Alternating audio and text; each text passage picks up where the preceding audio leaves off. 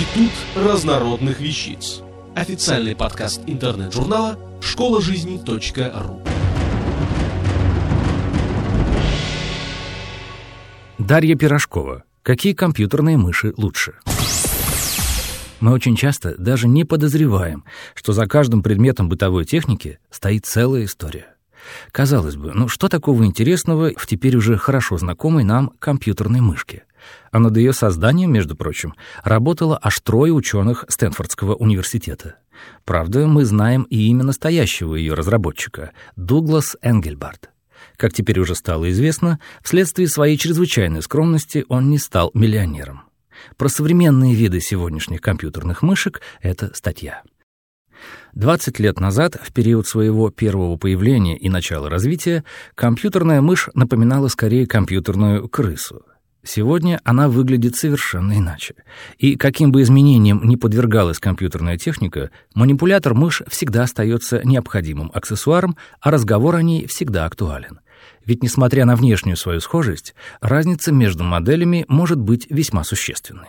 Бывают случаи, когда самая дешевая компьютерная мышка лучше самой высокотехнологичной, и наоборот. Раритетных шариковых мышек сегодня уже не найти, запросы другие.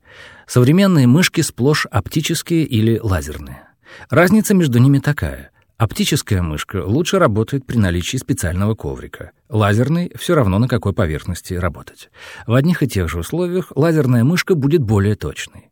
О точности мыши необходимо судить по параметру DPI. Не вдаваясь в технические сложности, можно сказать, что чем больше значение DPI, тем точнее мышка. Что и говорить, манипулятор мышь занял прочное место в рядах пользователей всех возрастов. Использование мыши позволяет совершать действия с операционной системы компьютера, не зная клавиатурных сокращений, а непосредственно визуально. Для этого существуют специальные мышки с отличающимся от традиционного количеством кнопок. Помимо основных, некоторые модели имеют дополнительные боковые кнопки, а также колесики, скроллеры, которых тоже может быть несколько. Использовать все это разнообразие можно, играя в компьютерные игры, а также работая в специальных компьютерных программах. Помимо обычных проводных хвостатых, еще существуют беспроводные мышки, передающие сигнал при помощи радиоволн. Они также делятся на оптические и лазерные. Более простые модели работают при помощи обычных радиоволн. Более дорогие аналоги используют для соединения стандарт Bluetooth и имеют соответствующее название Bluetooth-мышки. Обычные радиомышки работают на расстоянии до 3 метров от компьютера, а для их подключения необходим дополнительный радиомодуль. Bluetooth-мышки не нуждаются в дополнительных устройствах, при условии, что в компьютере есть настроенный Bluetooth. Они работают на расстоянии до 10 метров и не создают помехи для других, находящихся поблизости радиоустройств.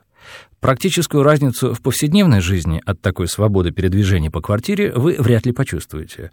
А вот если вы любите играть в компьютерные игры на большом экране, когда хочется отсесть подальше в удобное кресло... М -м, также, если вы планируете использовать ваш персональный компьютер в качестве DVD-проигрывателя, то мышка может выступать в роли пульта дистанционного управления.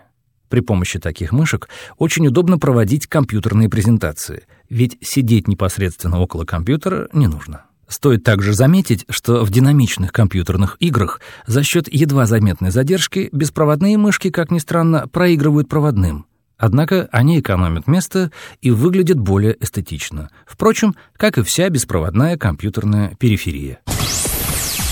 Автор статьи «Какие компьютерные мыши лучше» Дарья Пирожкова. Текст читал Дмитрий Креминский. Институт разнородных вещиц. Официальный подкаст интернет-журнала школа жизни .ру.